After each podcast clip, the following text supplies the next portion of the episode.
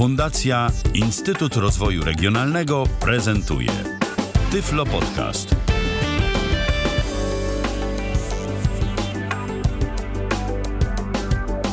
Dobry wieczór, witam w kolejnym odcinku Tyflo Podcastu. Jak zwykle ogromnie się cieszę, że zechcieli Państwo spędzić czas w naszym towarzystwie. Dziś Państwa i moim gościem y, jest Pani Izabela Wasilewska. Witam. Witam serdecznie wszystkich. E, witam e, z Panią Izabelą, ponieważ jest lingwistką, jest nauczycielką języków. E, będziemy rozmawiać oczywiście o uczeniu języków, o uczeniu się języków i też część naszego mm, podcastu poświęcimy oczywiście na to, na omówienie tego, mm, z jakich pomocy nam, jako osobom niewidomym, w miarę łatwo jest korzystać w kontekście słowników, e, wydawnictw e, audio. Także e, tutaj mam nadzieję, że będziemy mogli przez chwilę takim, myślę, wdzięcznym tematem i tematem ciekawiącym, jak przypuszczam Państwa, wnioskując z pytań, które pojawiają się na forach, z zainteresowania różnego rodzaju możliwościami wirtualnej nauki języków. Także zapraszam. To może, gdyby na początek mogła nam Pani powiedzieć w kilku słowach e, o sobie, e, jakich Pani uczy języków i e, czy Pani uczyła się tych języków jeszcze przed utratą wzroku, czy już po? Jest to tak ze mną, że uczyłam się, zacznę od ostatniego pytania. Ja studiowałam jeszcze i uczyłam się jako osoba widząca. Natomiast y, na chwilę obecną jestem osobą, która praktycznie ma resztki wzroku, czyli jedynie kolory, jakieś y, bardzo nikłe poczucie światła. Natomiast jak ten cały proces wyglądał wcześniej, gdy byłam osobą widzącą, wiadomo, nie ma jakichś skomplikowanych y, sytuacji, w których nie można. No, no, ja przepraszam, ale jakieś zakłócenia mam na łączu i nie wiem, czy mnie słychać. Tak, tak, tak, słychać. Proszę kontynuować tak, tak. spokojnie. Dobrze. Więc no, studia przebiegały w takim y, klasycznym, w taki klasyczny sposób. Na początku studiowałam germanistykę, później lingwistykę stosowaną. Z kolei, gdy uzyskałam stopień magistra, y, podjęłam czteroletnie studia doktoranckie na Uniwersytecie Adama Mickiewicza w Poznaniu. No i to wszystko y, kierunkowane było na dydaktykę, metodykę nauczania języków obcych, Wówczas już jako osoba widząca angażowałam się bardzo w pracę wolontaryjną z osobami niepełnosprawnymi wzrokowo. Bywałam też na różnych y, stażach, stypendiach, w centrach kształcenia osób niepełnosprawnych wzrokowo na terenie Niemiec. Na przykład takim moim ulubionym miejscem była Norymbergia, gdzie goszczono mnie y, i, i mogłam również ich w Norymberskim Centrum Pomocy Osobom Niepełnosprawnym Wzrokowo prowadzić zajęcia z języka angielskiego, zajęcia z języka niemieckiego. Y, też uczestniczyć jakby w zajęciach, y, w których przypatrywałam się, jakie są różnice w rehabilitowaniu dzieciaków czy osób niepełnosprawnych wzrokowo wówczas już w Niemczech w porównaniu z sytuacją w Polsce. No, więc powiem, jakby zakres moich e, studiów obejmował praktycznie języki obce, natomiast od kiedy pamiętam interesowałam się metodyką, dydaktyką, e, nauczaniem byciem pośród osób niepełnosprawnych wzrokowo. No i nigdy w życiu nie przypuszczałabym, że ja również stracę kiedykolwiek wzrok. Także tak to wygląda, jeżeli chodzi o mój proces uczenia się. Na chwilę obecną e, mam cały czas otwarty przewód doktorski, także tytułu doktora jeszcze nie posiadam. Zobaczymy z biegiem lat, jak to wszystko się zakończy. No mam nadzieję, że dla mnie pozytywnie. Oczywiście tego Pani życzę. Dziękuję serdecznie. Tak. I to e... chyba wszystko, jeżeli chodzi o mój proces uczenia się, studiowania. E, a jakich języków e, uczy Pani obecnie e, na dzień dzisiejszy? To... Mm, tak. W związku z tym, że skończyłam studia germanistyczne i lingwistyczne, no, mój tytuł upoważniał mnie do nauczania języka niemieckiego, a lingwistyka do nauczania też języka angielskiego. Więc tak to wygląda, że na przełomie ostatnich lat ja pracę rozpoczęłam bardzo szybko, praktycznie na pierwszym roku studiów, mimo tego, że pracowałam, że studiowałam dziennie. Więc na chwilę obecną pracuję już 18 rok jako nauczyciel języków obcych. I tak jak powiedziałam, jest to język niemiecki i język angielski. E, to z tego, co Pani mówi, e, wnioskuję, że i ze względu na czas, od jakiego uczy Pani języków, i e, też ze względu na wielorakie doświadczenie w uczeniu języków będzie się Pani mogła podzielić z naszymi słuchaczami wieloma ciekawymi refleksjami. E, państwa oczywiście zachęcam do kontaktu, jeśli będą Państwo chcieli zadać e, jakieś pytania e, odnośnie nauczania, odnośnie uczenia się języków.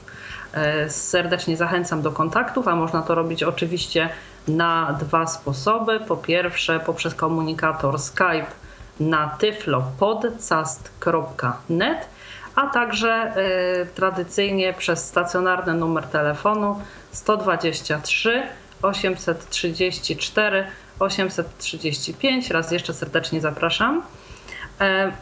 E, to może w takim razie, jeśli już, e, że tak powiem kolokwialnie, nasi słuchacze wiedzą, z kim mają do czynienia i czego można ewentualnie e, oczekiwać po dzisiejszej naszej audycji, chciałabym zapytać, może tak weźmy chronologicznie, na początek. Dziś jest taka moda na uczenie E, dzieci języków od e, najmłodszych lat, co na pewno ma swoje uzasadnienie. E, też rodzice na miarę swoich możliwości i wiedzy posiadanej w zakresie konkretnego języka starają się dzieci w tej nauce wspierać. Mm, chciałabym zapytać, bo być może ktoś z naszych słuchaczy będzie ciekaw, E, jak e, tutaj ewentualnie e, mógłby sam, znając język, efektywnie uczyć swoje dziecko, na co należy zwracać szczególną uwagę przy uczeniu języków małych dzieci? Bo z tego co wiem, uczyła Pani dzieci w wieku przedszkolnym, tak? Tak, uczyłam dzieci w wieku przedszkolnym i tak mój zakres jakby osób, które uczyłam sięgał od 3 latków do 70 latków, także przekrój jest ogromny. Natomiast jeżeli chodzi o nauczanie tych najmłodszych osób, to mm, ja mam takie y, no, niejednoznaczne podejście, ponieważ moim zdaniem, y, żeby nauczyć dzieci mówić w języku obcym, to najlepiej jakby mm, podać im jak największą dawkę tych godzin dziennie, żeby dla dziecka było też czymś naturalnym, że rozmawia w tym języku. Ponieważ takie selektywne podawanie jak na talerzu słówka y, chleb czy słówka pomarańcza, to nie do końca, moim zdaniem oczywiście, przynosi jakiś zamierzony efekt. Czyli, tak. e, jeśli mogę doprecyzować, e, rzeczywiście warto oprócz tej e, lekcji z lektorem, którą oferujemy naszemu dziecku, żeby ta wiedza była jakaś uporządkowana, przebiegała według schematów, była jakby dopasowana do y, postępu, jakie, y, jaki dziecko robi w nauce. E, sam rodzic też angażował się, żeby nie było to tylko e, w takiej suchej formie samego, e, samego, samych tych zajęć, które dziecko ma z lektorem, tak?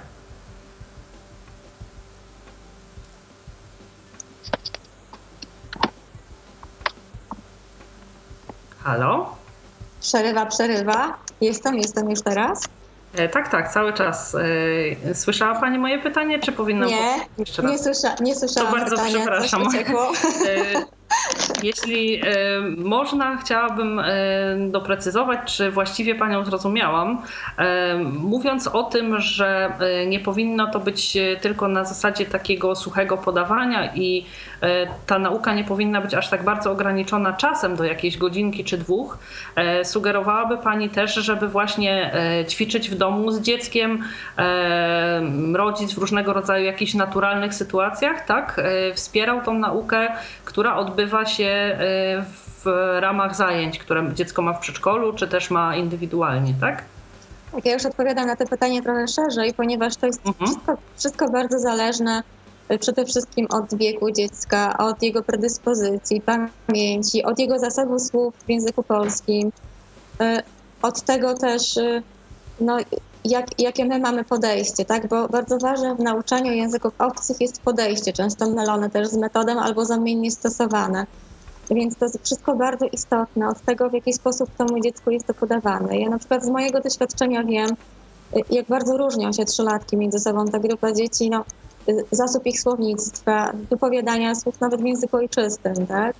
I teraz no pytanie, w jaki sposób przede wszystkim dziecku 3, 4, 5-letniemu wytłumaczyć, że to coś to jest język obcy, skoro zasób słów w języku polskim, jego zasób słów jest praktycznie naprawdę ubogi w porównaniu z dzieckiem, które ma lat 8, 10, 12, tak? No tak, jest to swego Więc, rodzaju pojęcie abstrakcyjne dla niego. Tak, tak, dokładnie. Więc no, na przełomie lat jakby pojawiały się najróżniejsze metody proponowane przez kolejnych, jakby powiem tutaj w cudzysłowie, odkrywców.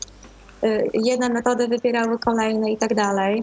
Y, no, mnie się wydaje, że wielu nauczycieli korzysta y, jakby z eklektyzmu, tak, podczas prowadzenia procesu nauczania, czyli, czyli jakby zmiksowanych metod, które pojawiały się jakby właśnie na przełomie całego tego okresu, kiedy języki obce są no, podawane jakby ludziom mm, w kontekście bierzcie, ponieważ potrzebujecie nas do komunikowania się.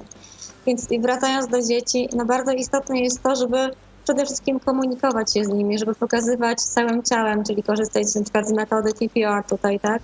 Czyli tego całkowitego y, jakby y, całkowitego y, naśladowania fizycznego, z komunikatywności, sytuacyjności. No ja na przykład pamiętam pracując z, z, grupą dzieci, a my tutaj też musimy jeszcze zróżnicować, czy to jest grupa osób z wadami wzroku, czy to jest grupa zdrowa, bo to jest też wszystko bardzo zależne. Ja na przykład pracując z dziećmi zdrowymi, mm, gdy wprowadzaliśmy wyrazy typu pod stołem, na stole, no to y, wszyscy hurmem szliśmy pod ławką, tak, na czworaka. Potem dzieci przechodziły przez ławkę, potem obok krzesła, siadały obok krzesła, więc całym swoim ciałem w sposób fizyczny pokazywały to, powtarzały. No i to przynosiło faktyczny efekt, ponieważ dla nich było coś naturalnego. Łączyły swoje, y, no, swoje zachowanie fizyczne, swoją fizyczność z, z tym, co mówiły. Do tego jeszcze słuchały, tak? Czyli to taka metoda bardzo empiryczna. Tak, to jest też bardzo istotne, żeby rozwijać jak najwięcej kompetencji, czyli no te kompetencje i mówienia, i słuchania, tak, i, i też w starszym wieku też i pisania, czy czytania. Więc jest to proces bardzo złożony. No tutaj, gdy jeszcze włączymy do tego grupę dzieci niewidomych, też jest zróżnicowany, czy to są dzieci niewidome od urodzenia, czy to są dzieci, które y, no, tracą wzrok wskutek czegoś i jak ten wzrok y, funkcjonuje, tak? jaki to jest sposób widzenia, w jaki sposób ograniczony. ja ja bardzo chwalę indywidualizm w nauczaniu języków obcych, zresztą nie tylko w nauczaniu języków obcych. Wydaje mi się, że to jest najbardziej cenne. Doświadczenie nauczyciela, czyli to jest to, co my zdobywamy przez lata. Każdy nasz kolejny uczeń jest kimś wyjątkowym. I ja na przykład bardzo dużo uczę się od każdego mojego potencjalnego ucznia. Y, czyli ten proces nauczania jest też procesem zwrotnym. Z niego bardzo dużo biorę są to też takie elementy, które budują jakby dalsze moje doświadczenia i też pozwalają mi na korzystanie e, na przykład z tej samej metody z inną osobą, ale z zastosowaniem innych technik. Rozumiem. E, a wspomniała Pani e, o tym indywidualnym podejściu. Czy możliwe jest uczenie dzieci w grupie i jednocześnie podchodzenie do nich w sposób indywidualny? Czy tutaj w jakiś sposób w teorii być może byłoby to możliwe, ale w praktyce się wyklucza? Na to pytanie też nie można jednoznacznie odpowiedzieć, ponieważ zależy też wszystko od tego, jaka liczna jest grupa, jakie osobowości jednostki są w tej grupie, E, więc y, na pewno jest tak, że nauczyciel jest y, psychologiem i obserwując swoją grupę, wie, że ten uczeń będzie przywódcą, ponieważ wiemy, że w każdej grupie też y, uczniowie, dzieci starsi otrzymują odpowiednie role i to nie jest takie narzucone z góry przez nauczyciela, tylko to jest tak po prostu, tak jak się dzieje w grupie społecznej. Więc jest ten lider, jest ta osoba bardziej podporządkowana, Bardzo istotną sprawą tutaj jest umiejętność jakby roz, rozdysponowania zadań poszczególnym osobom i indywidualizacja jak najbardziej jest możliwa. Ważne jest, żeby umieć wyłapać też dzieci, które są bardziej zdolne, y, na przykład zaangażować się, bo zaangażować się na przykład w pracę czy w pomoc tym uczniom słabszym w miarę możliwości, bo też to wszystko jest zależne od grupy wiekowej, tak? Ja nie dam czterolatkowi y, zadania takiego, żeby pracował w parze z kolegą i nauczył go czegoś, bo to jest no, y, raczej, raczej nie, nie do osiągnięcia. Natomiast w grupie starszych dzieci jest to już bardziej możliwe. Więc jak najbardziej indywidualizacja. Pamiętam, miałam takie zdarzenie na jednej z lekcji, uczyły, uczyliśmy się z dziećmi, była, a jeszcze wspomnę, że była to klasa zintegrowana z kilkoma osobami niewidomymi. E, I, i jest to praktycznie w jakiś sposób problematyczne, gdy jest w klasie e, integracyjnej około 20 uczniów, z czego 3-4 osoby są niewidome w stopniu znacznym, znaczy, przepraszam, niedowidzące w stopniu, zna, w stopniu znacznym, tak? Czyli bardzo, bardzo, z bardzo ograniczonym polem widzenia. I wymyśliłam sobie taką, taki przebieg zajęć, że przyniosę szaliki na lekcję i wszystkie dzieci widzące zawiążą sobie oczy, wyjdą do, do mnie na środek, wszyscy ustawimy się w kółeczko i teraz będą wszyscy jakby na równi. Wiadomo, że dzieciaki mogą podglądać, tak, spod szalików, ale mniej więcej będziemy czuli się tak samo. Te dzieci będą mogły zrozumieć, jak trudno, no jak, jak trudno jest jakim kolegom, którzy siedzą z nimi w ławce, nauczyć się tak prostych spraw. Na przykład ja pokazywałam części ciała. Głowa, mówiłam celowo, słuchajcie, teraz łapię się za głowę i gdybyście nie mieli szalików, widzielibyście, co to jest, tak? ale gdy, tego, gdy te szaliki przesłaniają wam oczy, nie wiecie, więc ja muszę mówić głośno. To jest głowa. I potem powtarzaliśmy w odpowiednim języku. Potem na przykład inne części ciała. No i te dzieci doskonale e, no, mogły jakby przez chwileczkę wczuć się w sytuację kolegów, tak? Indywidu indywidualizacja polegała tutaj też na tym, że niektórzy uczniowie mają ogromny problem e, z, z naśladowaniem e, dźwięków w języku obcym. Czyli nie wynika to absolutnie z ich dysfunkcji wzroku, tylko z jakichś innych mniej rozbudowanych predyspozycji. Y, chodzi Pani o fonemy typowe dla danego języka, tak? Dokładnie, dokładnie. Mhm. To jest tak, że każdy język składa się jakby z dwóch zbiorów, tak? Jest to zbiór zamknięty pewnych, pewnych elementów, które my jakby nabywamy, by, by poprawnie posługiwać się językiem, no i drugi zbiór jest to taki zbiór otwarty, które nam jakby rozrasta się w trakcie życia. Ja to tak lubię porównywać do, y, do budowy domu. Gdy mamy dom wybudowany w stanie surowym, to jest jakby nasz taki podkład językowy, tak? A później, gdy go malujemy, upiększamy, dekorujemy, no to nasz zasób, zasób słownictwa, zasób y, naszych fraz, idiomów, czy jakichś związków y, właśnie frazologicznych jest coraz szerszy. To wszystko też jakby wskutek doświadczenia życiowego. Dzieci od najmłodszych lat, w zależności od tego, w jakiej rodzinie się wychowują, czy słuchają dużo bajek z czasem, czy dużo książek czytają, czy, czy mają też takie jakby predyspozycje bardziej y, y, w kierunku mm, dużej umiejętności rozmawiania, komunikowania się, przekazywania swoich emocji, czy to są osoby bardziej skryte, y, wolące, takie, które wolą coś napisać, takie, które nie lubią po prostu z reguły mówić, tak? I to nie jest tylko cecha, która jakby hamuje ich rozwój języka obcego, tylko jest to ich cecha generalnie przypisana tak, do osobowości.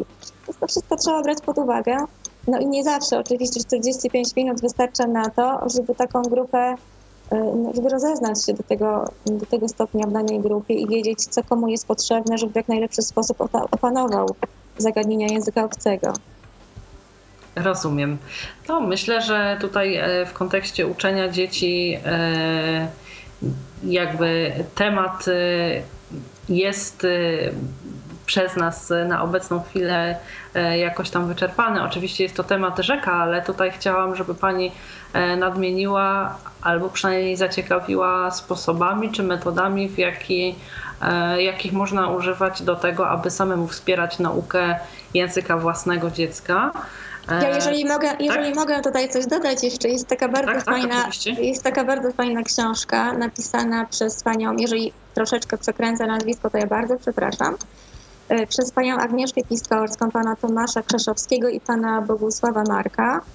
Książka ta nazywa się Dziecko z dysfunkcją wzroku na lekcji angielskiego i jest to zbiór, mm, zbiór wskazówek metodycznych dla nauczycieli, ale można również skorzystać z tego, będąc rodzicem dziecka niewidomego czy słabowidzącego.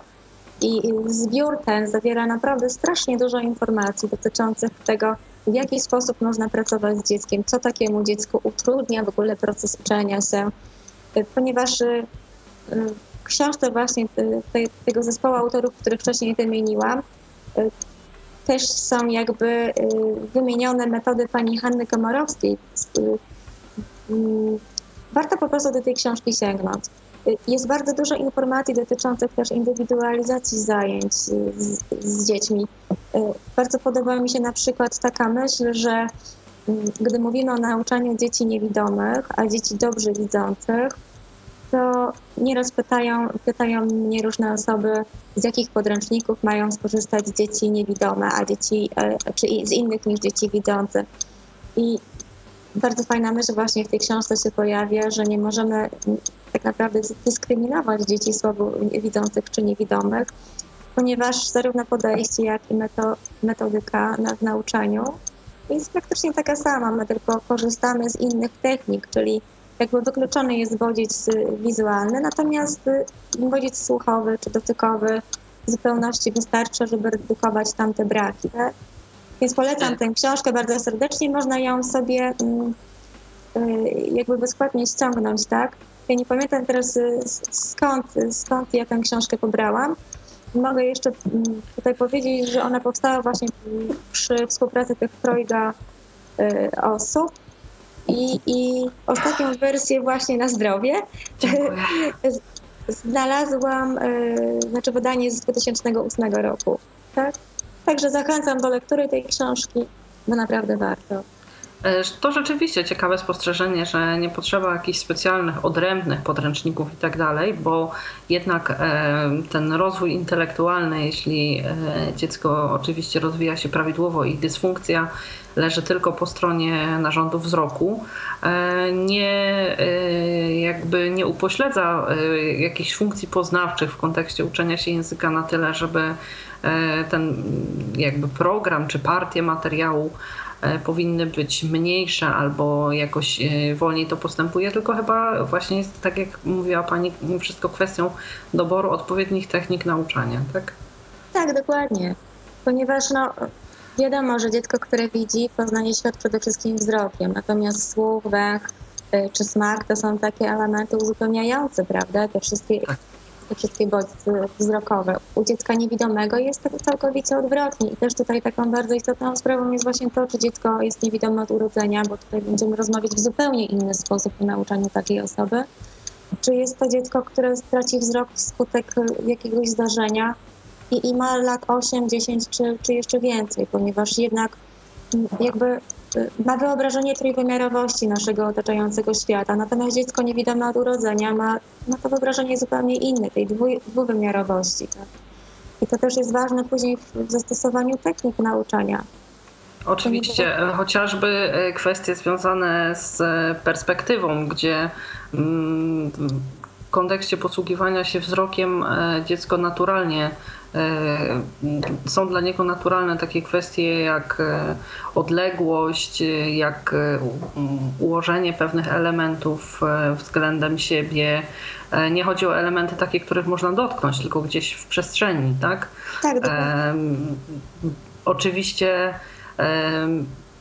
później, w, kiedy osoby niewidome od urodzenia dorastają, te różnice troszeczkę są jakby zacierane, bo coraz więcej jest y, wszelkiego rodzaju doświadczeń, coraz y, więcej otoczenie o świecie osobie niewidomej opowiada i to, co w kontekście tym czysto zmysłowym do tej pory na etapie dzieciństwa było abstrakcją, Później jest nią w coraz mniejszym stopniu, ale rzeczywiście przy uczeniu dzieci to też trudno jest odwoływać się do skojarzeń bazujących tylko i wyłącznie na tym, co jest poznawane tylko i wyłącznie za pomocą wzroku, tak?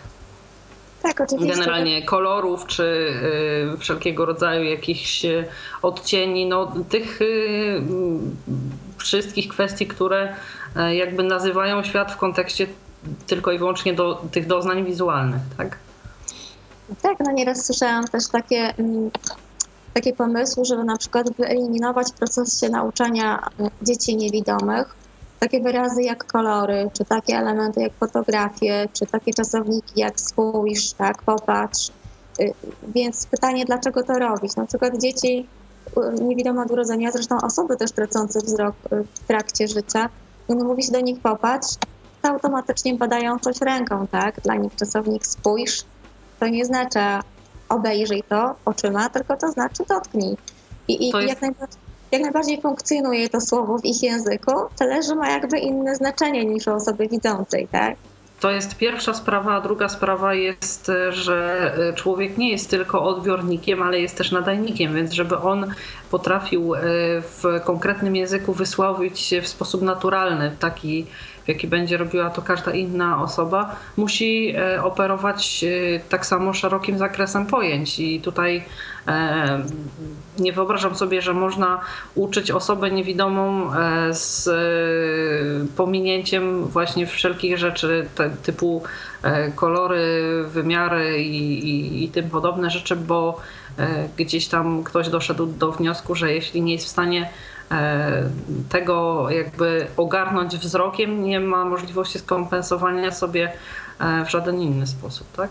Tak, dokładnie. Nawet takie elementy jak, jak mimika, ale jakaś jakieś, czy jakieś, e, jakieś, jakieś takie elementy dźwiękonaśladowcze, gdy na przykład my chcemy w grupie takiej zintegrowanej z osobami słabowidzącymi, niewidomymi, widzącymi powiedzieć, jak się czujesz i na przykład zasugerować różnego rodzaju samopoczucie, złość, uśmiech na twarzy. Więc no wiadomo, sama mimika nie wystarczy, tak, bo osoby niewidome tego nie spostrzegą. Natomiast jakieś takie wyrażanie głosowe, yy, mówienie źle w sposób taki, jak to źle sugeruje, czy w sposób super, tak. Dzieci niewidome też przecież to słyszą, no i nie można eliminować jakichś tam yy, rzeczy tylko dlatego, że dzieci nie widzą. Y, to samo na przykład dzieje się z konotacjami. My mamy pewnego rodzaju konotacje, gdzie dzieci niewidome uczą się zielone jak trawa, żółty jak słońce. No, w taki sposób też uczą, uczą się dzieci e, widzące, które poznają dopiero kolory, by skojarzyły, że tak jak słonko jest zawsze żółte, tak, tak to jest żółty, tak? Tylko, że one akurat ten kolor widzą, natomiast dzieci niewidome mogą sobie tylko jakby e, no, połączyć w pary, tak? Słońce żółte. Też słyszałam taki przykład kiedyś, gdy dorosły człowiek niewidomy był przekonany, że samolot lecąc rusza skrzydłami, no bo uczono go kiedyś, że coś gdy lata, no to wiadomo pokazywano rękoma, tak? Ciało ruszało się, to znaczy lecieć. No więc był przekonany do swojej dorosłości, że samolot rusza skrzydłami w trakcie mhm. lotu. Jasne. Też... Y, części osób niewidomych, nawet y, dorosłych, jeśli nie miały możliwości y, pracowania na modelach czy na jakichś makietach, trudno jest w ogóle wyobrazić sobie, jak wygląda samolot, bo generalnie tak no, samolotu, że tak powiem, w pełnej wielkości skali 1 do 1, no generalnie dotykiem nie ma możliwości nikt obejrzeć i po prostu sobie jakoś tam zbudować wyobrażenia. To samo z e, jakimiś, nie wiem, wysokimi budynkami czy czegoś takiego, więc tutaj, ale to, tak jak mówimy, nie jest powód, żeby, żeby tego typu pojęcia E, jakoś tam eliminować e, z uczenia języka, którym po prostu no, człowiek, e, czy to dziecko, czy osoba dorosła powinna się posługiwać w kontekście tym leksykalnym, pojęciowym na takim samym poziomie, jak, jak posługuje się nim osoba widząca i powinna go poznawać w tym samym zakresie. To tak gładko przechodzimy do następnej części może y, przez chwilę porozmawiajmy o uczeniu osób niedowidzących e, języków. E, na co tutaj należy zwracać uwagę i na co kłaść szczególny nacisk, jak e, dobierać te metody, mm, bo tutaj też taka prawda, że co osoba niedowidząca to czegoś innego nie widzi, tak? Albo coś innego widzi. Niewiele jest osób, które widzą wszystko w taki sam sposób, w tym samym stopniu pewne rzeczy dostrzegają. Zresztą e, tutaj, cóż, naszym słuchaczom e, myślę, że nie ma e, spe specjalnie sensu opowiadać o tym, że większość osób niedowidzących w tym widzeniu różni się od siebie i widzą bardzo specyficznie. No a generalnie jakieś metody przy nauczaniu ich, żeby było ono maksymalnie efektywne i takie przyjazne wybrać trzeba. Jakie tutaj też myślę, że Pani wskazówki będą mogły przysłużyć się e, osobom niedowidzącym, które e, uczą, postanowiły uczyć się same języków. Pewnie będą to też wskazówki pożyteczne w tej pracy. Tak, wiecie Państwo, co to jest w taki sposób, że ja też, ja też zanim, zanim osiągnęłam ten etap bycia niewidomą, że tak to powiem, też traciłam wzrok i gdy traciłam wzrok, również jeszcze uczyłam się, więc też z własnego jakby doświadczenia e, wiem, że jest to niełatwe, ponieważ no, materiały, z których korzystamy, e, nie są absolutnie przystosowane dla osób słabowidzących, więc tutaj przede wszystkim jest e, problemem to, że trzeba sobie wszystko samemu zrobić, tak? Albo, albo dostosować sobie komputer. No o tym też nie będę mówiła, bo Państwo wiecie, że są te powiększalniki, że są systemy udźwiękawiające, czy są e, folie takie z kontrastem, czy czcionkę trzeba pogrubić i zmienić kolor tła, kolor, czy kolor czcionki zmienić, tło zostawić białe, więc to jest wszystko tak bardzo indywidualne i Państwo o tym na pewno doskonale wiecie. Natomiast e, no na pewno jeżeli chodzi o takie bardziej, bardziej metodyczne sprawy, czy techniczne bym powiedziała, to unikanie jakichś grafik. Mamy jakieś, mamy teksty, czy czy zadania z języków obcych w książkach. Próbować na przykład y, zeskanować, próbować usuwać grafiki, żeby te teksty były jak najbardziej przejrzyste. Wiadomo, że każdy rysuneczek y, zamazuje lekko albo ogranicza nam to pole widzenia. No jeżeli trzeba, to czy powiększyć czcionkę, czy pomniejszyć, tak? Czy, czy też y, na przykład zeskanowane teksty próbować w miarę oczywiście możliwości tak graficznie ustawić, żeby były odpowiednie dla naszego wzroku. Więc to Żebyśmy taka... mogli skupić się na zapamiętywaniu, na przyswajaniu sobie wiedzy, a nie na dyskomforcie, który powoduje, e, na, które mm, powodują nasze ograniczenia w widzeniu, tak? Więc tak, tak, e, mówię o tej, tak, mhm. przepraszam, mówię o tej grafice, ponieważ teraz praktycznie wszystkie podręczniki do nauki języków obcych są wzbogacane o, o, takie bodźce właśnie wizualne. To oczywiście osobom widzącym ma pomagać w zrozumieniu tematu, dlatego one są tam włączane. Natomiast osobom słabowidzącym no nie do końca one pomagają, tak? Jeżeli ja chodzi powiem szczerze, że ucząc, e, próbując e, gdzieś tam e, korzystać jeszcze kiedyś w przeszłości z powiększalnika, żeby korzystać z książek, e, jakichś e, takich ćwiczeń do gramatyki przy uczeniu się, podczas uczenia się języków, to dla mnie już sama struktura tych książek była taka trudna do, że tak powiem, ogarnięcia, bo tam no one są graficznie wykonane w ten sposób, że na odpowiedzi zostają jakieś puste miejsca albo wymagają, nie wiem, łączenia jakimiś strzałkami i tak dalej, co z powiększalnikiem naprawdę jest bardzo e, trudne technicznie do wykonania, przynajmniej dla mnie było. Może to też jest kwestią, nie wiem, jakiejś e, dużej wprawy w posługiwaniu się nim, albo zależy od rodzaju powiększalnika, ale e, o ile korzystanie, nie wiem, z jakiegoś e, słownika, czy też e, z książek takich e, podręczników, w których były teksty, z którymi należało się zapoznać, nie przysparzało mi to większych problemów, o tyle te książki przeznaczone do ćwiczenia gramatyki dla mnie e, nawet z, z powiększalnikiem, bo oczywiście bez niego to mm, no, w ogóle nie dałabym sobie rady odczytać nawet jednej litery, ale próbując korzystać właśnie z powiększalnikiem, to e, nie było to łatwe i szczerze mówiąc, sama praca z tym podręcznikiem zniechęcała mnie do ćwiczenia, e, do robienia tych ćwiczeń właśnie gramatycznych. No ja się w 100% zgadzam, tak to jest, ponieważ wydaje mi się, że to nie zależy od tego, czy ktoś jest bardziej wprawiony w posługiwanie się jakby powiększalnikiem przy korzystaniu z ćwiczeń gramatycznych. Natomiast y, dla osoby słabowidzącej moim zdaniem oczywiście najlepiej jest, żeby ten tekst był poukładany, żeby jedno, jedno wynikało z drugiego, ćwiczenie było jedno pod drugim i tak jak tutaj pani mówi, często te ćwiczenia są wykropkowane, często są na przykład w postaci jakieś tam ABC, ale nie jest to y, pionowo, tylko na przykład w pionie jest AB, potem obok znowu CD do wyboru. Więc jest to skomplikowane dla oka osoby słabowidzącej jak najbardziej. No, ja przyznam, że y, na chwilę obecną przygotowuję praktycznie sama wszystkie materiały na zajęcia, ponieważ y, jestem osobą bardzo schematyczną i tutaj też wracamy do tego pytania z początku. Y, Ja faktycznie traktuję język jako, jako schemat. Schemat zbudowany na początku, dla przykładu z punktu AB, potem ABC, ABCD i tak dalej, czyli jakby ta skala rozbudowania zdania rośnie. Y, I, i myślę, że są fajne podręczniki, z których możemy skorzystać, w których nie pogubimy się. Też zależnie jest od tego, jakiego typu ćwiczenia szukamy.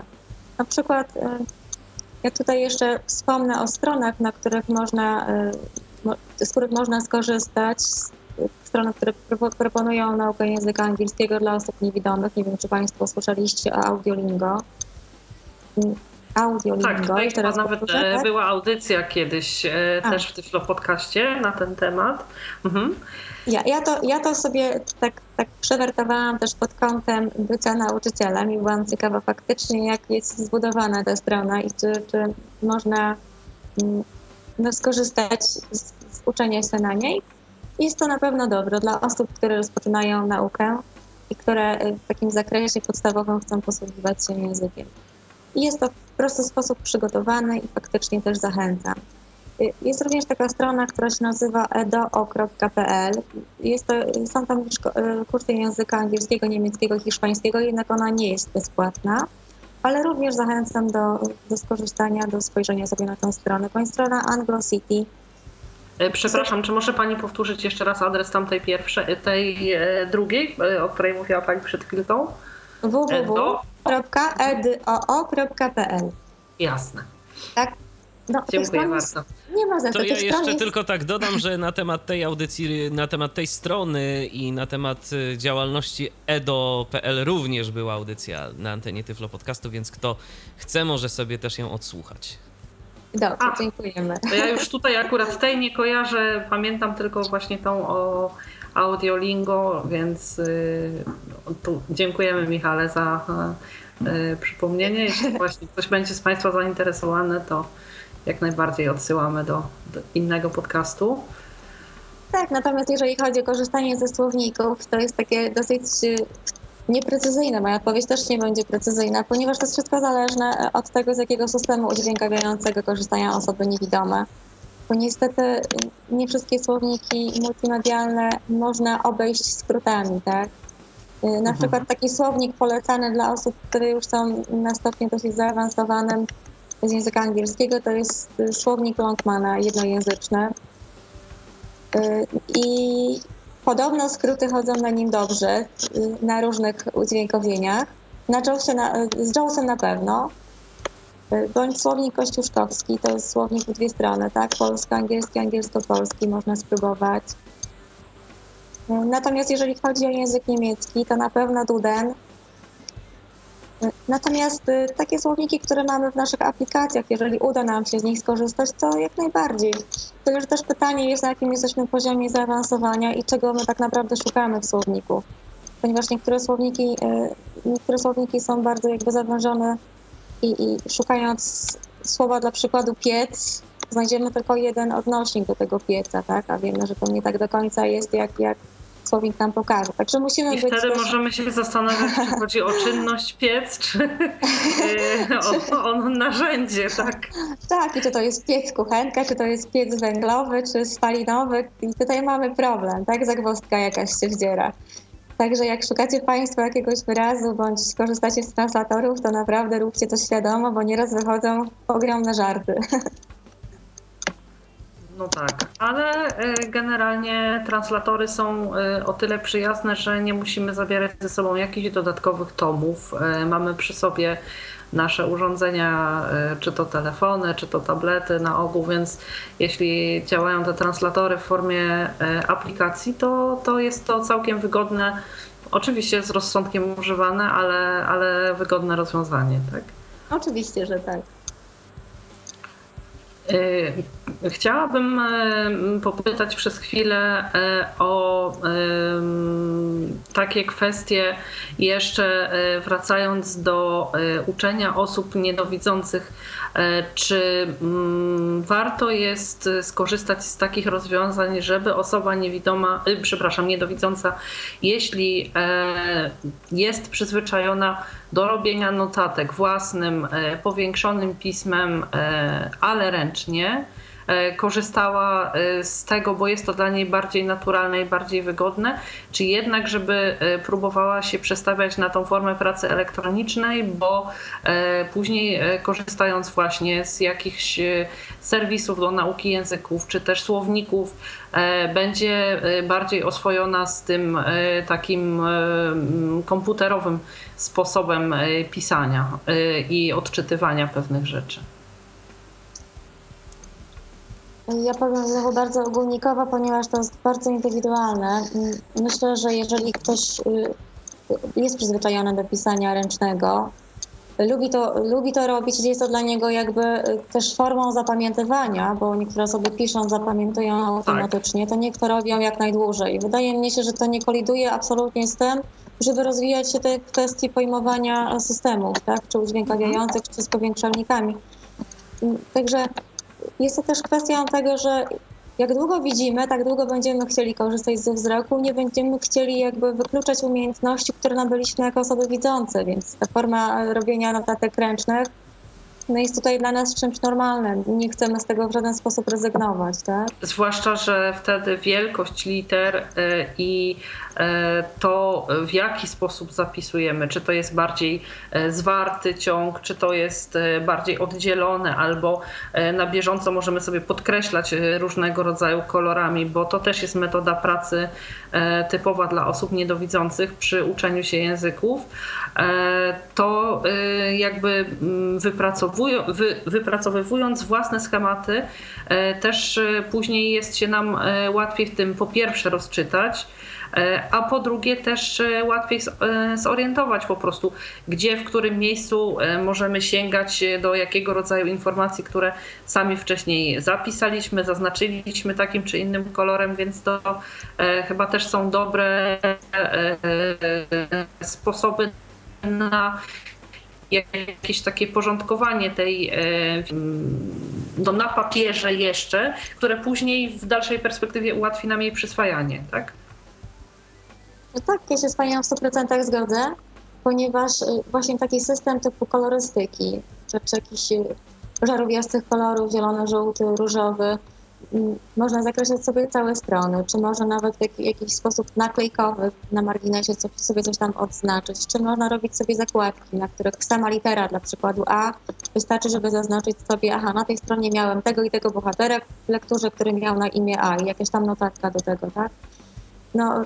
Mi się wydaje, że jak najdłużej trzeba korzystać z tych umiejętności, które posiadamy jako osoby widzące. Dlaczego mielibyśmy z nich e, rezygnować? Na pewno wartościową rzeczą, oprócz oczywiście pisma tej y, czarnodruku, czy tej całej techniki, która teraz nam się rozbudowała i bardzo dobrze, jest też umiejętność posługiwania się pismem Braille'a.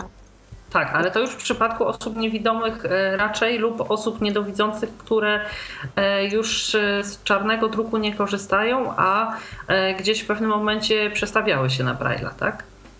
To jest takie znowu bardzo względne, ponieważ znam osoby, które jeszcze jako widzące zaczęły uczyć się Braille'a. Oczywiście czytały, czytały wzrokiem, nie palcami, ale no jakby ten cały system już poznały.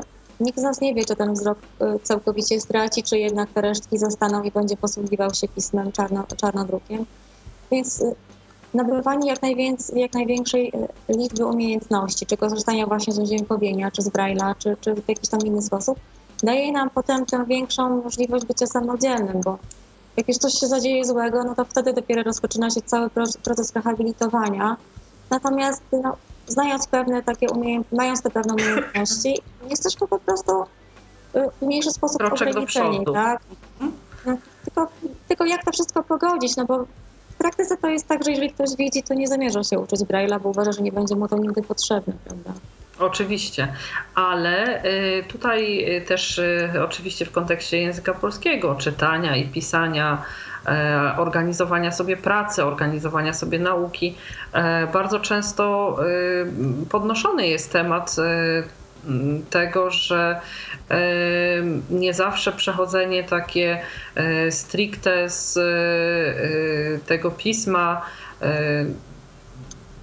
czarnodrukowego w momencie, kiedy tracimy e, wzrok na to e, komputerowe i już tylko słuchamy e, tych syntezatorów, jest dla nas dobre w kontekście czytania i pisania w języku polskim, a cóż dopiero w kontekście języków obcych, które, gdzie praktycznie poznajemy pisownie każdego słowa, pracujemy z tekstem, e, który nie służy jakby tylko do słuchania, ale też przez to, że czytamy go literkę po literce, e, ta znajomość pisowni w danym języku po prostu się nam utrwala, więc dla mnie, powiem szczerze, trudne do wyobrażenia jest uczenie się języka obcego w takim kontekście, że z tej formy takiej, gdzie mm, powiedzmy są jakieś, e, uczyliśmy się wcześniej języka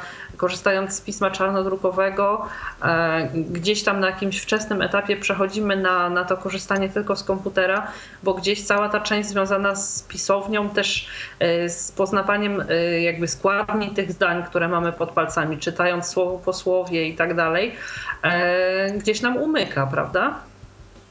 Tak, tylko teraz czy rozmawiamy o osobach słabowidzących, czy niewidomych? Nie, nie, o osobach, y, to znaczy y, bez jakby to, czy to będzie osoba słabowidząca, czy osoba niewidoma y, w danym momencie już jakby ja pozostawiam bo i w jednym i w drugim przypadku tak może być, w momencie kiedy ktoś używał wcześniej pisma czarnodrukowego.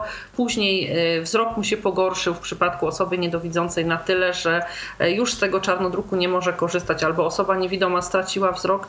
To wydaje mi się, że w kontekście uczenia się języków obcych ta znajomość Braille'a będzie jeszcze bardziej przydatna niż, e, niż w kontekście korzystania na co dzień z języka polskiego, bo jakby tutaj mamy już wprawę i znajomość pisowni, słów i tak dalej, taką Mm,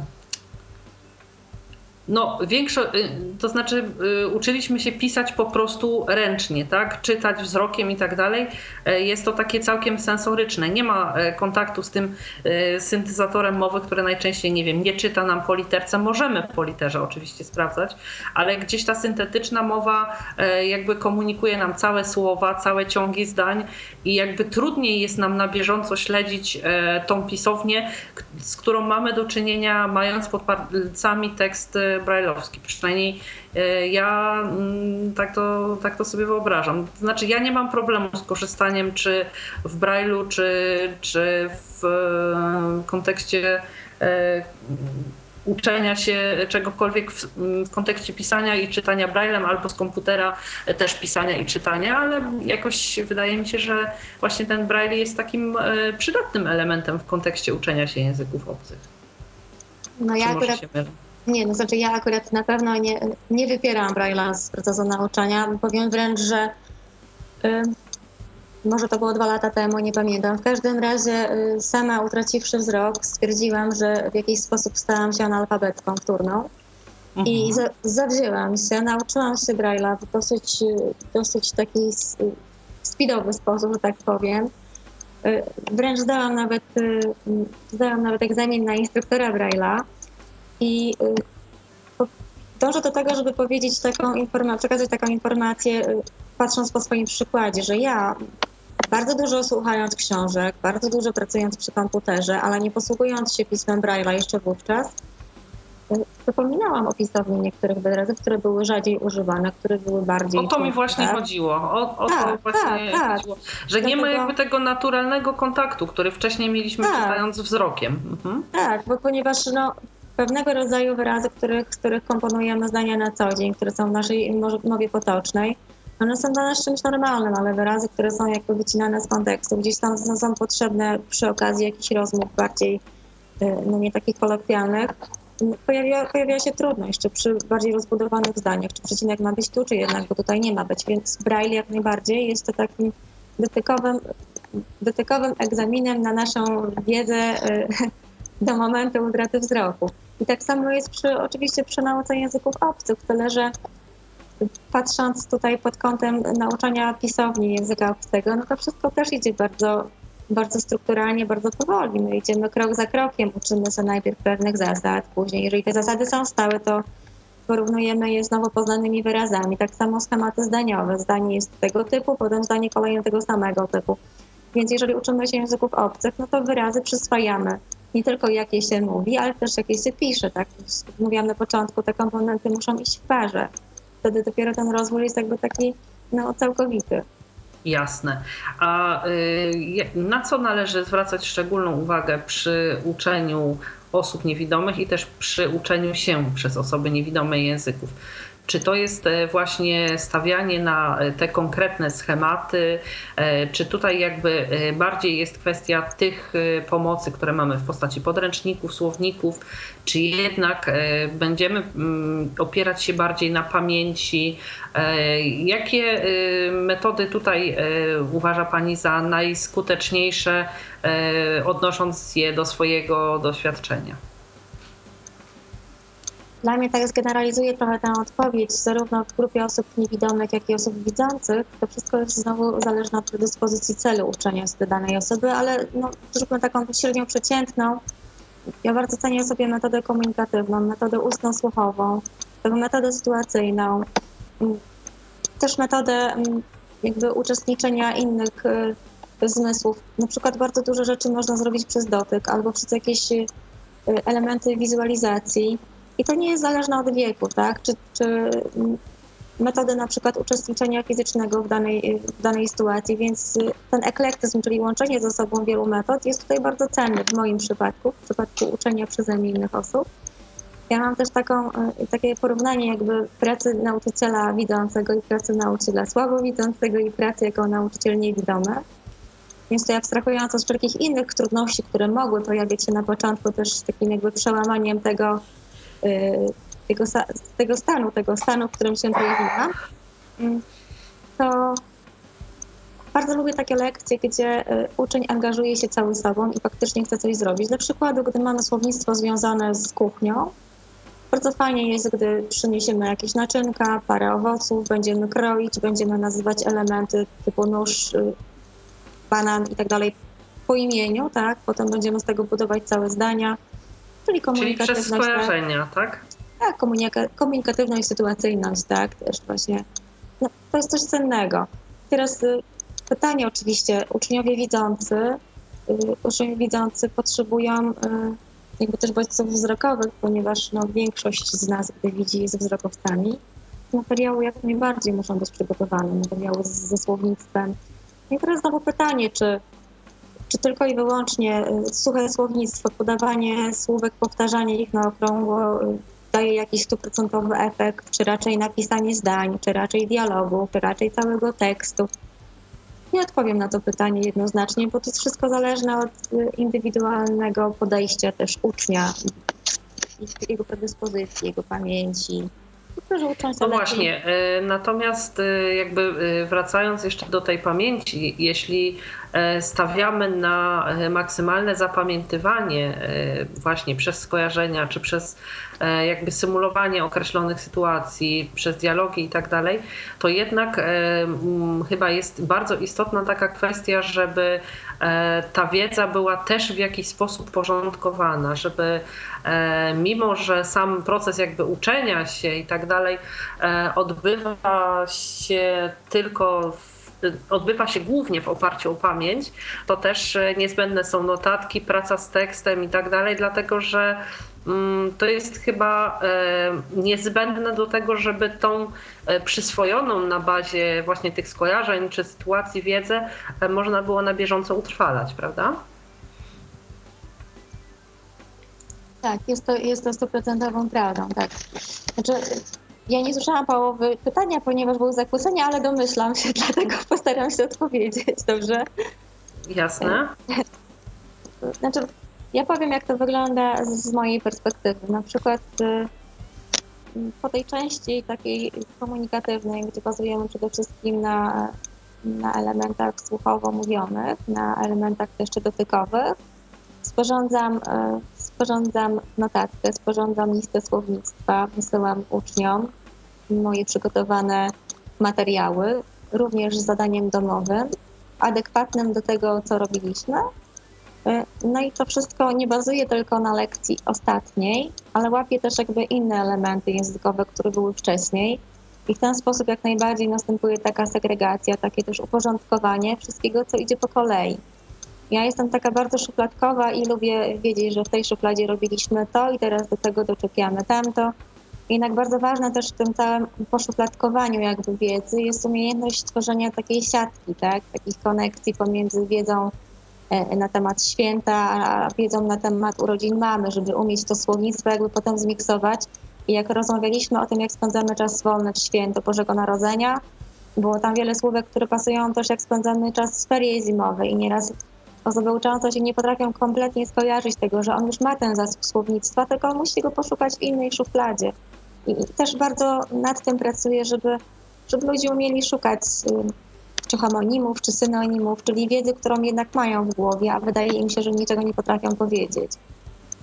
No tak, ale e, też, e, to znaczy ja e, tutaj zapytałam o to nie bez kozery, dlatego że mm, jakby odnosząc to do własnych doświadczeń z uczeniem, z próbami uczenia się różnych języków, dla mnie jakby największym wrogiem mojej pamięci i jakiegoś takiego takiej zachęty do dalszego uczenia się był chaos, więc tutaj też Mm, zapytałam to o to bazując jakby na, na własnym doświadczeniu, bo oczywiście ja pamięciowo mogę się nauczyć sporo. Jestem, jak większość osób e, niewidomych, e, przyzwyczajona do zapamiętywania e, o wiele więcej rzeczy, przypuszczam, niż na co dzień zapamiętują osoby widzące, bo po prostu nie mają aż potrzeby zapamiętywania tylu rzeczy takich gdzieś w kontekście dnia codziennego.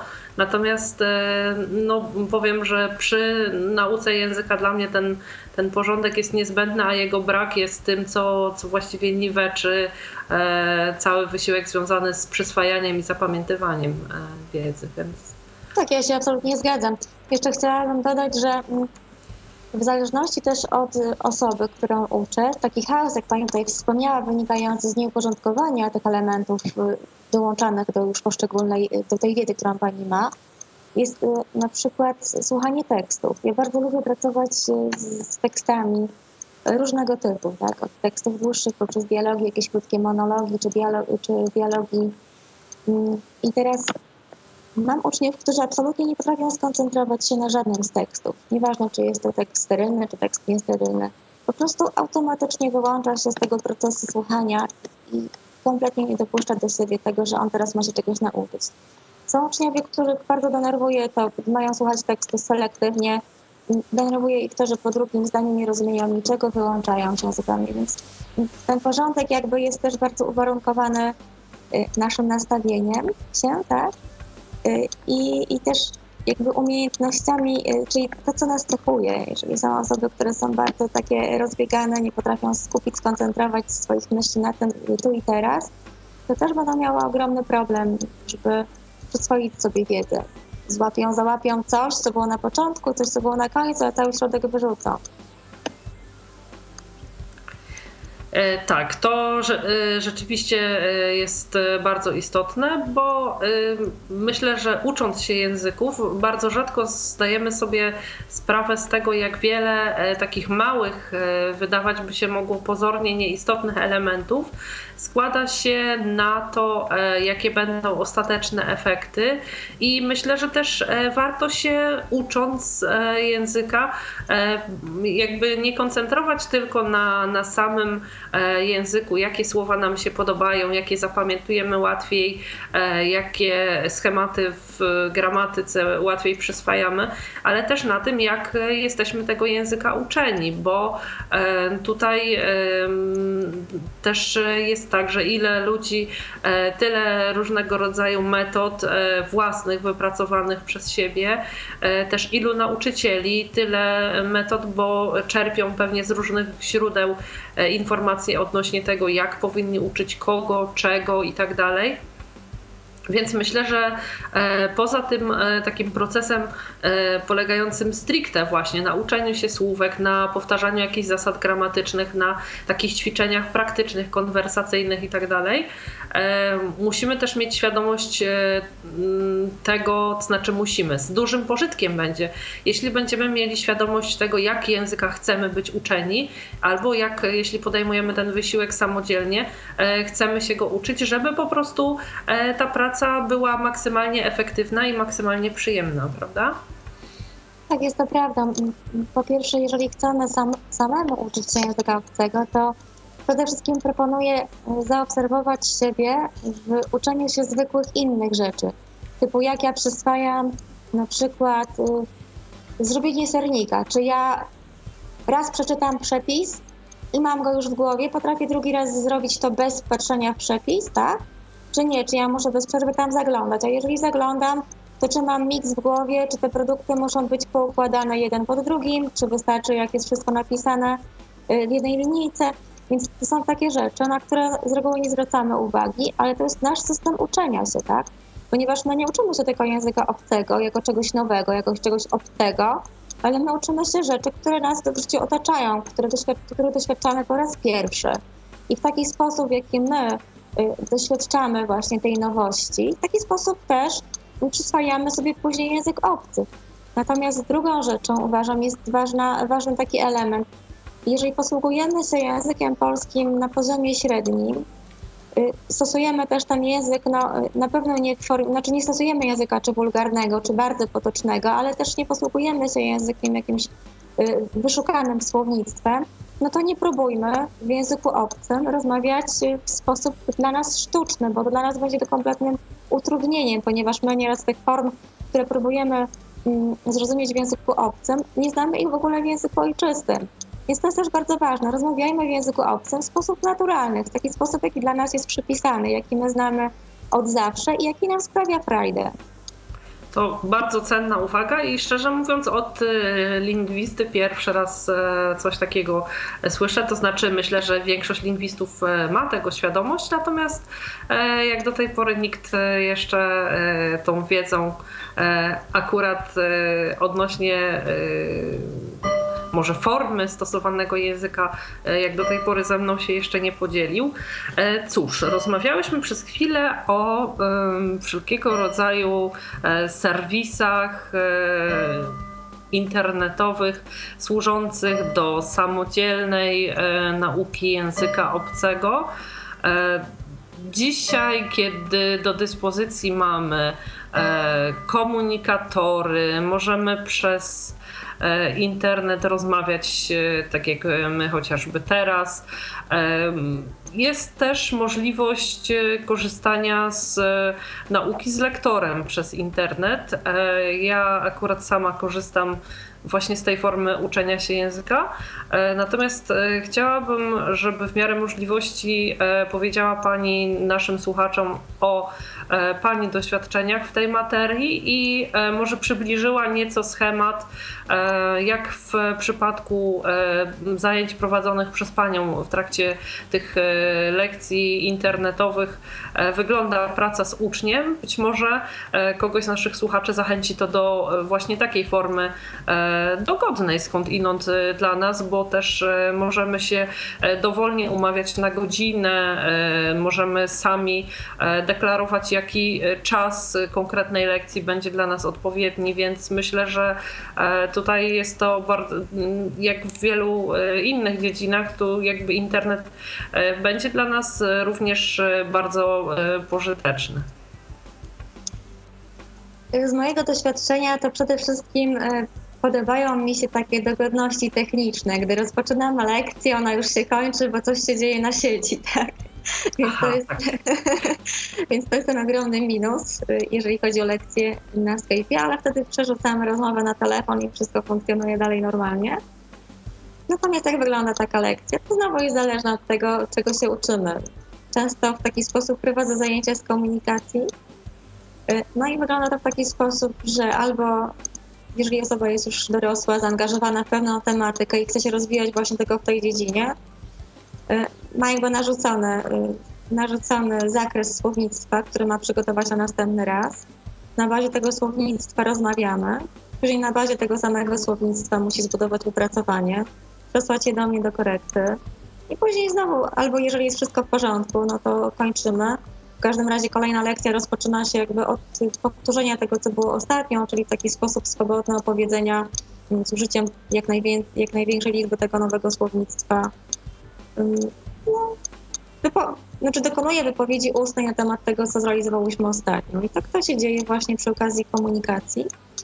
Korzystamy też ze słowników tematycznych. Są takie fajne słowniki tematyczne. Ja tutaj mówię o pracy z osobami widzącymi. Tak? Tak, tak.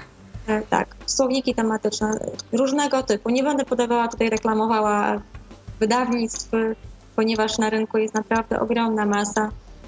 Ja na przykład korzystam z takiej strony Book City.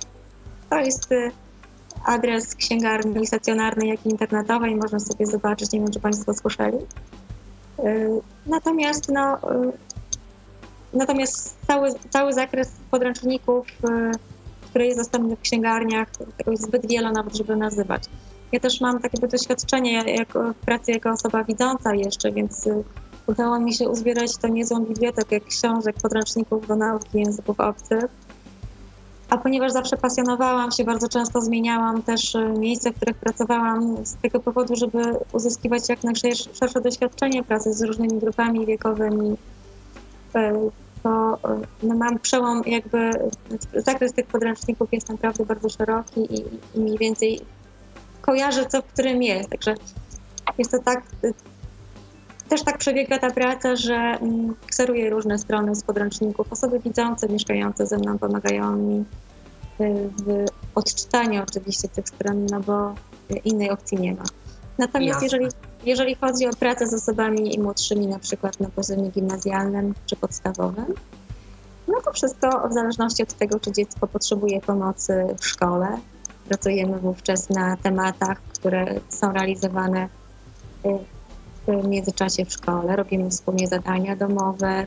Jeżeli dziecko potrzebuje na przykład jakiegoś opracowania na szóstkę, czy wzięcia udziału w konkursie, wszystko robimy zgodnie z tematyką, zakresem, jaki jest obligatoryjny w danym czasie.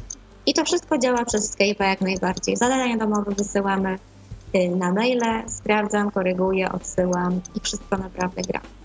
Mhm. A weźmy y, pod uwagę taką y, hipotetyczną sytuację, że zainteresowana jest osoba niewidoma y, początkująca nauką języka.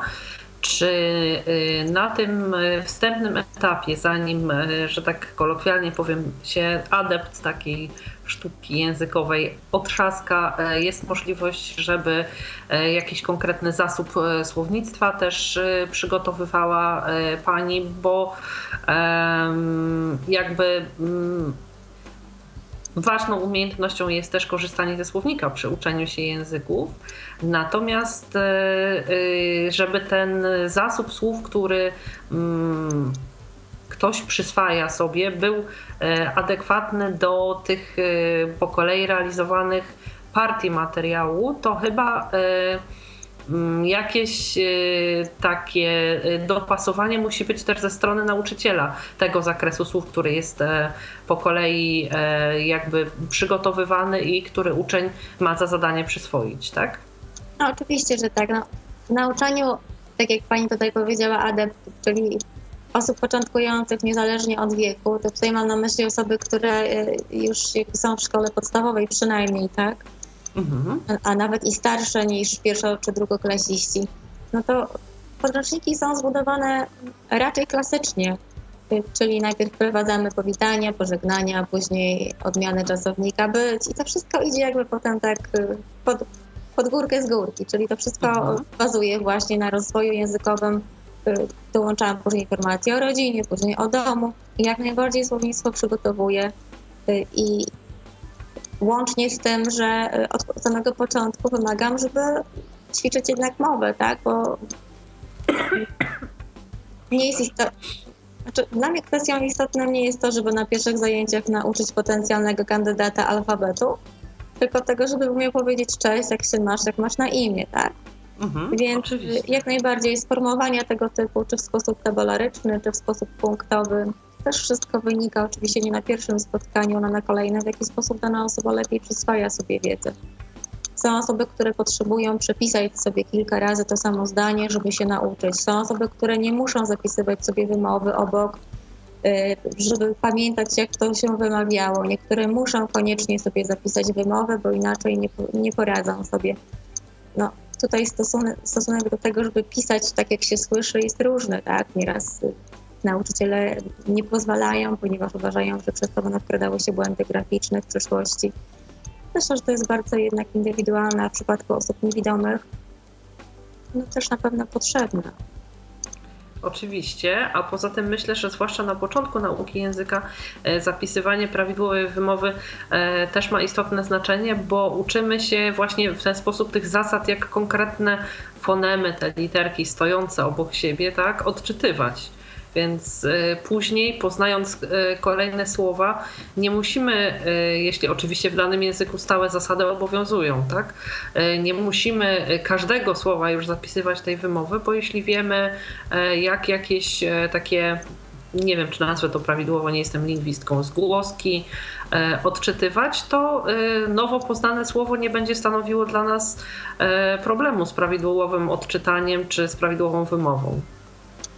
Tak, to się w pewien sposób zgadza, ponieważ tak jak pani tutaj podkreśliła, to jest bardzo zależne od języka. W języku mhm. polskim mamy stałe zasady wymowy dotyczące tych właśnie y, głosek ZS czy RZ. Tak samo jest w języku niemieckim, więc jeżeli ktoś opanuje te informacje, z którymi ja się oczywiście dzielę, jeżeli chodzi o język niemiecki na samym początku, informuje y, w jaki sposób czytamy dane znaki, no to tutaj mm, ja jakby zastrzegam sobie, że nie jestem chętna do tego, żeby ktoś pisał sobie po niemiecku dany wyraz, jak się go wymawia, bo jeżeli ktoś naprawdę opanuje e, tę całą strukturę czy dwuznaków, czy tych elementów z umlautami, no to nie ma problemu z czytaniem i tego trzeba się uczyć od samego początku, ponieważ jeżeli w niemieckim zaczniemy pisać, jak się dane słowo wymawia, to będziemy się uczyć tych słów y, na pamięć, nie będziemy zwracać uwagi na te znaki, które faktycznie w jakiś stały sposób się czyta w danych wyrazach. Oczywiście, jednak na samym początku e, jest to niezbędne i musimy e, posiąść wiedzę odnośnie tego właśnie jak e, te, te znaki są odczytywane. Dobrze, na, myślę, że tutaj już sporo cennych wskazówek i zarówno odnośnie nauczania dzieci, i osób e, niedowidzących oraz osób niewidomych e, przekazała Pani naszym słuchaczom. Myślę, że e, też jakby sama świadomość tego, że można to robić, jak należy to robić, będzie stanowiła zachętę do uczenia się języków. W, ostatnim, w ostatniej części naszego podcastu chciałabym przez chwilę porozmawiać o wszelkiego rodzaju wydawnictwach, chciałabym zapytać e, o te materiały już e, stricte publikowane do uczenia się języków typu właśnie słowniki, materiały audio, mm, jakieś publikacje brajlowskie być może, E, czy mogłaby Pani ewentualnie tutaj już, e, może nie tyle odnosząc się do wydawców, ale do e, samych słowników odnośnie, może najpierw zajmiemy się językiem niemieckim. Jakie mogłaby Pani polecić osobom chcącym samodzielnie rozpocząć naukę języka niemieckiego? Chodzi o słowniki. Wiedzą Państwo, to, to jest tak, że w chwili obecnej praktycznie każdy wydawca, y, znaczy inaczej, do każdego słownictwa dołączone są albo płyty CD, albo płyty DVD. W mhm. zależności od tego, no, za co Państwo sięgną. Ja tutaj też nie będę nazywała firmy, bo, bo to jest wszystko zależne od poziomu wiedzy. Ja na przykład bardzo cenię sobie słowniki Dudena, Wiem, że są rzetelne i naprawdę, naprawdę polecam. Natomiast przede wszystkim szukajmy mm, takich słowników, które zaopatrzone są w płyty, płyty, z których tak będziemy mogli korzystać potem za pomocą udźwiękowienia. Tylko tutaj znowu pojawia się pytanie, czy, czy, te, e, czy te płyty, które e, no nie kosztują mało, e, będą mogły być obsługiwane przez nasze programy udźwiękawiające. Ja tego nie wiem, ponieważ to jest wszystko bardzo zindywidualizowane. Tak? Ja nie wiem, czy wszystkie płyty dostępne na rynku, a uważam, że nie, z mojego doświadczenia, y, będą mogły być właśnie obsługiwane czy przez JAWSa, czy NVDA, czy Windows AIA. To może umówmy się w ten sposób, e, przyszła mi do głowy taka propozycja, żeby e, nie rozgraniczać teraz i aż tak bardzo głęboko nie wchodzić w temat tego, które dokładnie, przy jakich rodzajach mm, tych programów odczytu ekranu e, słowniki będą się sprawdzały.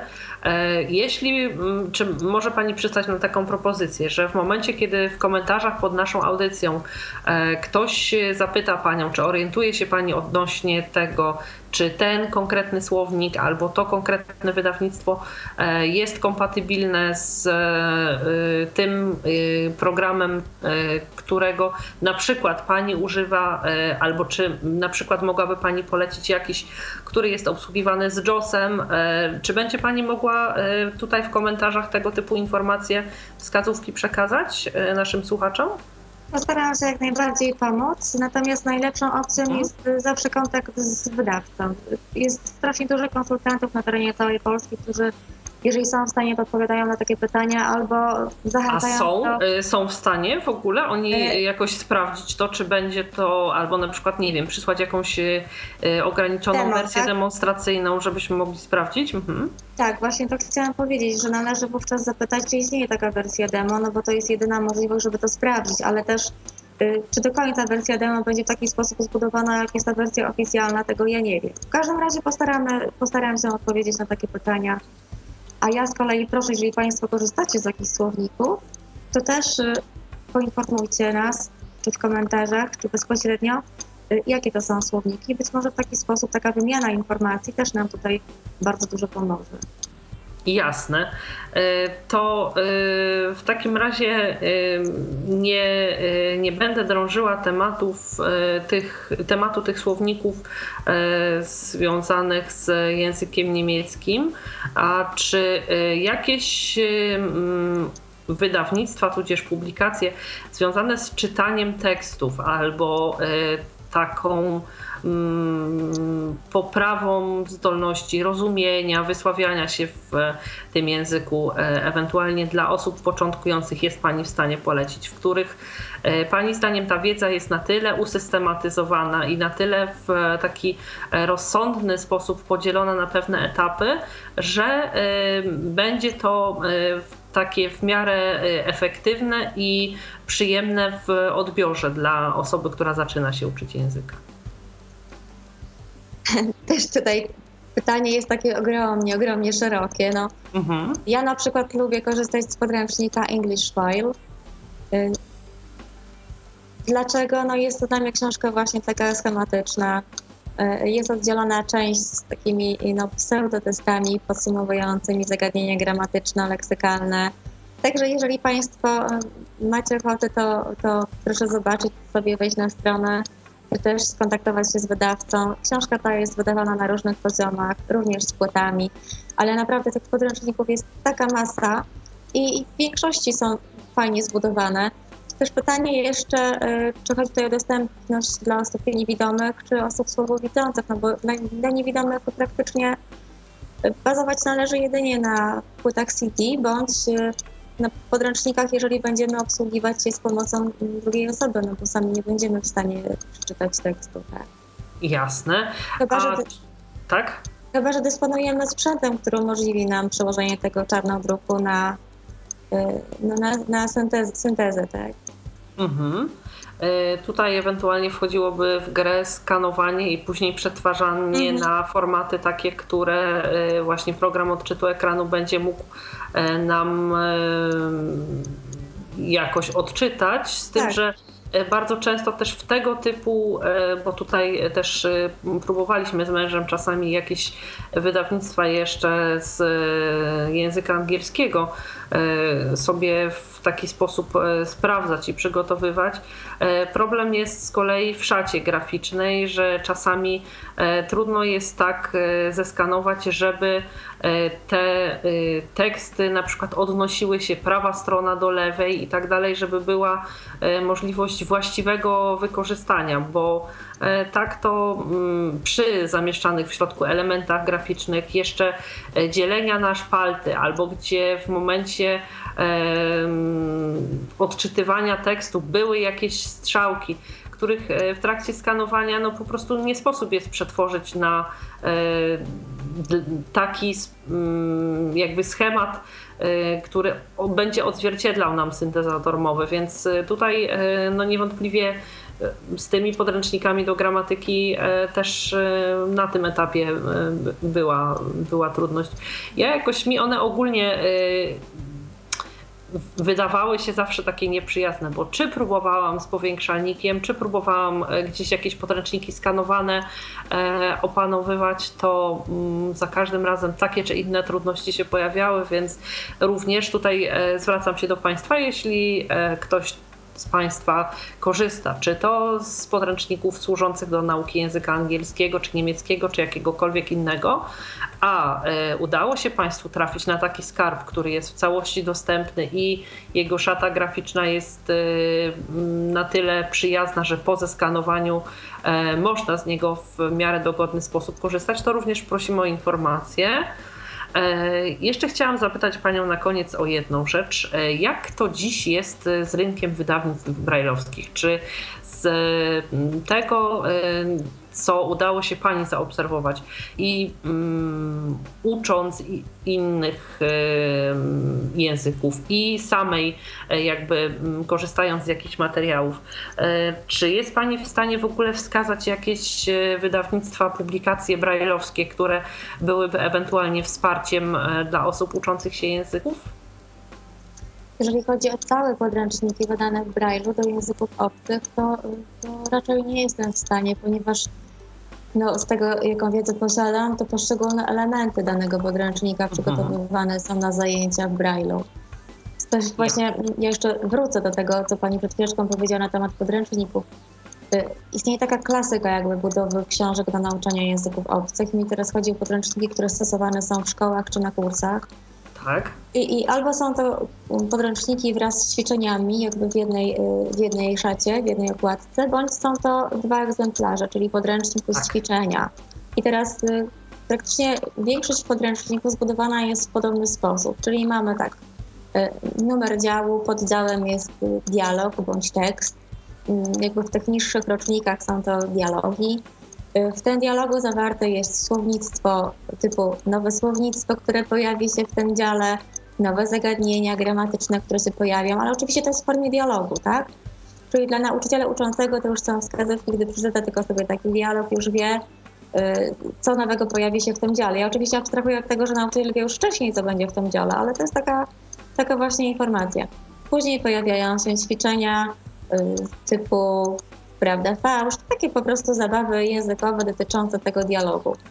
No i później gdzieś pojawia się również kwestia gramatyczna poruszona w dialogu, ćwiczenia do tego.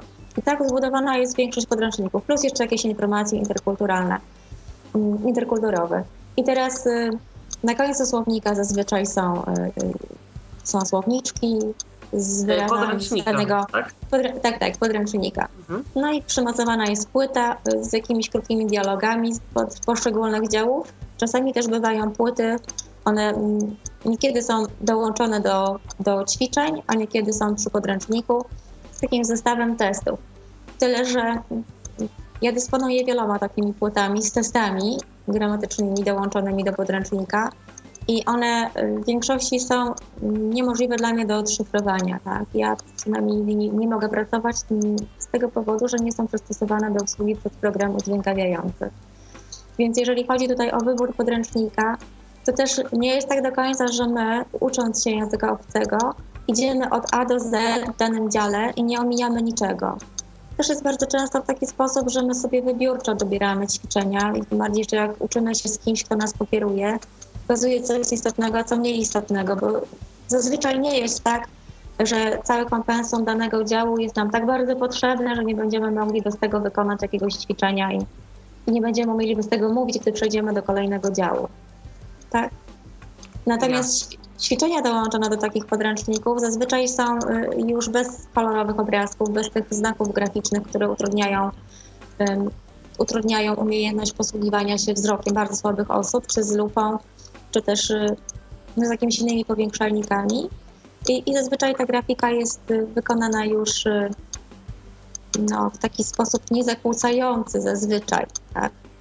Więc czy kserowanie, czy powiększanie, oczywiście też poszczególnych elementów ćwiczeniowych, no bo tak jak wspomniałam przy podręczniku, my nie musimy zrobić wszystkiego, żeby zapamiętać to, co najważniejsze z danego działu. Więc wybierajmy sobie to, co jest nam naprawdę potrzebne. Jasne. E, to dziękuję Pani w takim razie. E, na koniec chciałabym porozmawiać e, przez chwilę o tym, dlaczego z punktu widzenia osób niewidomych uczenie się języków e, jest ważne, jest przydatne, potrzebne. Niby banał, ale generalnie e, na ogół, jak rozmawiam z ludźmi o uczeniu się języków, to widzę takie dwie grupy. Jedna grupa to są zdecydowani entuzjaści, e, ludzie, którzy uczą się jakby już kolejnego języka albo ciągle pogłębiają wiedzę w tym jednym czy dwóch, które już poznały. Natomiast e, druga część e, to jest e, tak jakby ta mm, grupa, która gdzieś jakby, nie wiem, nie dostrzega sensu, nie dostrzega zastosowania, a wydaje mi się, że w dzisiejszych czasach, w erze globalizacji, w czasach aplikacji tworzonych w różnych językach, opisów najróżniejszych, które możemy e, znaleźć w internecie, które są nam do czegoś potrzebne i tak dalej.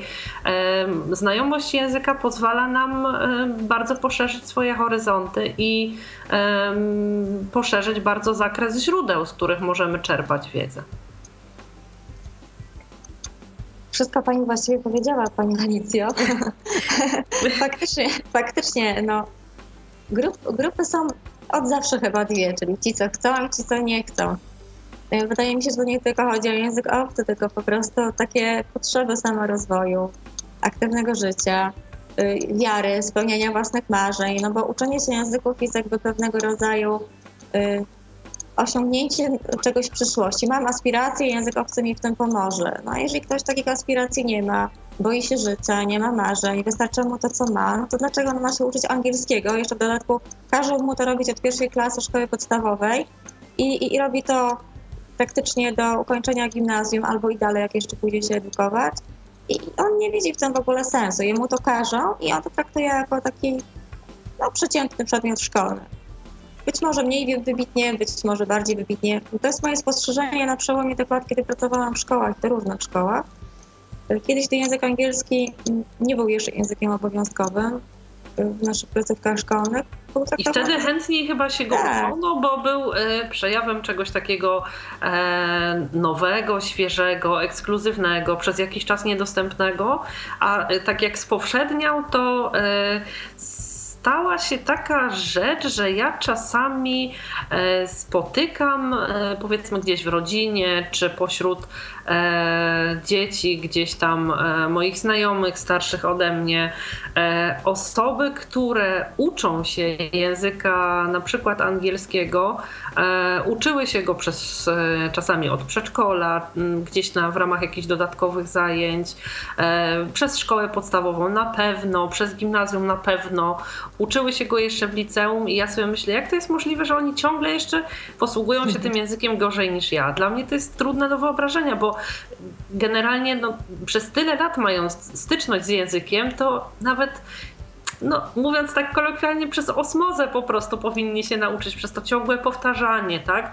Bo jednak e, powtarza się e, to, co było w, w poprzednich latach, e, gdzieś tam e, dodaje się jakieś nowe elementy, ale przez to powtarzanie też e, utrwala się ten zasób wiedzy już e, nabytej, więc jest to dla mnie właśnie też dziwi mnie, oczywiście nie dotyczy to wszystkich, bo jest bardzo duże grono młodych ludzi, którzy bardzo chętnie uczą się, widzą jakby poprawę swoich perspektyw, czy to e, na rynku pracy przez znajomość języka, czy e, zwyczajnie funkcjonowania e, w świecie, gdzieś możliwość dostępu do jakichś książek, które lubią, a nie są one tłumaczone w Polsce i tak dalej, i tak dalej, więc jakby nie generalizuję, ale samym zjawiskiem często bywam zaskoczona.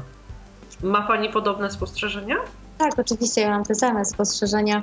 E, tyle, że ja tutaj od razu powiem to, co pani, pani wspomniała, no to uczniowie, którzy chodzą od siódmego roku życia do szkoły i uczą się angielskiego od tego siódmego czy szóstego roku życia, ja ich podzieliłam na takie grupy. To są ci, którzy nie uczą się angielskiego, tylko chodzą na angielski. Tak? No tak. I nie słuchają na lekcji, tylko słyszą nauczyciela. Dlatego po upływie tylu lat oni w dalszym ciągu niczego nie wiedzą i przez cały rok potrafią odmieniać czasownik być i tak na koniec czerwca nie do końca wiedzą, co odmieniają i co to znaczy. To trochę tak? jak e, w Dniu Świra ten fragment, kiedy każe synowi odmieniać. Tak? I tak to wygląda. No wiąże się to na pewno z jednej strony e, tak jak powiedziałam, z takim marazmem. Ludzie nie mają jakiejś, nie widzą przyszłości może w naszym kraju, nie mają takiego powera czy też sytuacji rodzinnej, nieraz, nieraz różnie to jest w rodzinach. Nie mają Może powinno się odejść od tego masowego uczenia języka angielskiego, e, na przykład języka angielskiego, ale mhm. niemieckiego czy jakiegoś innego również, gdzie e, na powrót stałoby się to kwestią jakiegoś prestiżu i wtedy e, może właśnie to sprawiłoby, że więcej osób byłoby gotowych jakoś bardziej chętnie podejść przynajmniej do próby nauczenia się języka, bo to też oczywiście e, że ktoś nie posiadł umiejętności e, mówienia, czytania czy tam rozumienia w danym języku, niekoniecznie musi być tylko kwestią zaangażowania. Właśnie, jak to jest Pani zdaniem z tymi talentami? Każdego można nauczyć języka z Pani punktu widzenia, czy są osoby, które przejawiają ewidentny brak talentów lingwistycznych? I ja uważam, że mogę nauczyć każdego. Aha. No, ale, ale, uważam również, że, że są osoby, które nie dysponują talentem lingwistycznym, a to w niczym nie przeszkadza. Muszą kompensować Zwyczajnie... ciężką pracą wtedy. Tak, albo w jakiś inny sposób próbować, próbować uczyć się. Nie ma tak, że nie można się czegoś nauczyć. Wiadomo, że mamy predyspozycje większe do jednej rzeczy, a do innej mniejsze. Natomiast kwestią jest tylko chcieć, moim zdaniem. Kiedyś miałam takiego ucznia, który powiedział mi, że na ścianie na, nakleił sobie taki ogromny plakat. Y, mówić po angielsku albo umrzeć.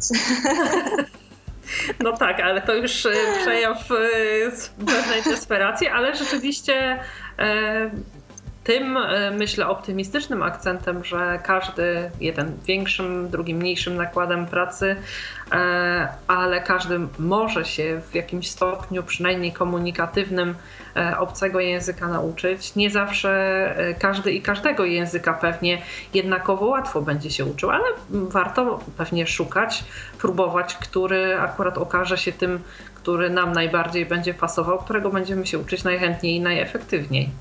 Warto. Też... I, tak. I komunikat do rodziców, żeby nie podcinali skrzydeł dzieciom, tylko mobilizować się, bo naprawdę warto. Jasne. E, myślę, że prędzej czy później i tak większość z nas staje przed e, oczywistym faktem, że języki e, obce są e, jakby naszą przyszłością i w takiej czy innej sytuacji przydadzą się nam, czy to w konwersacji, czy w kontekście powierzonych nam zadań w ramach pracy, którą wykonujemy, więc już całkiem serio mówiąc, naprawdę warto jest się ich uczyć. Cóż, bardzo dziękuję Pani za przyjęcie zaproszenia naszego do Tyflo Podcastu. Mam nadzieję, że jeśli w komentarzach pojawią się jakieś pytania od słuchaczy, będzie Pani miała możliwość i czas, żeby tutaj w miarę możliwości odpowiedzieć na nie. Bardzo dziękuję za bardzo interesującą i sympatyczną rozmowę dziś w Tyflo Podcaście o językach. Ja również Państwu bardzo dziękuję. Dziękuję Pani, Pani Alicjo i z chęcią odpowiem na wszystkie Państwa pytania. Dziękuję serdecznie. Dziękuję ślicznie, a Państwu przypomnę, że naszym dzisiejszym gościem była Pani Izabela Wasilewska, lingwistka, nauczycielka języków obcych. Państwu w imieniu własnym i realizującego nas dziś Michała Dziwisza dziękuję już serdecznie za uwagę i zapraszam do kolejnych odcinków Tyflo Podcastu. Kłaniam się, Ala Witek. Do usłyszenia. Był to Tyflo Podcast. Pierwszy polski podcast dla niewidomych i słabowidzących. Program współfinansowany ze środków Państwowego Funduszu Rehabilitacji Osób Niepełnosprawnych.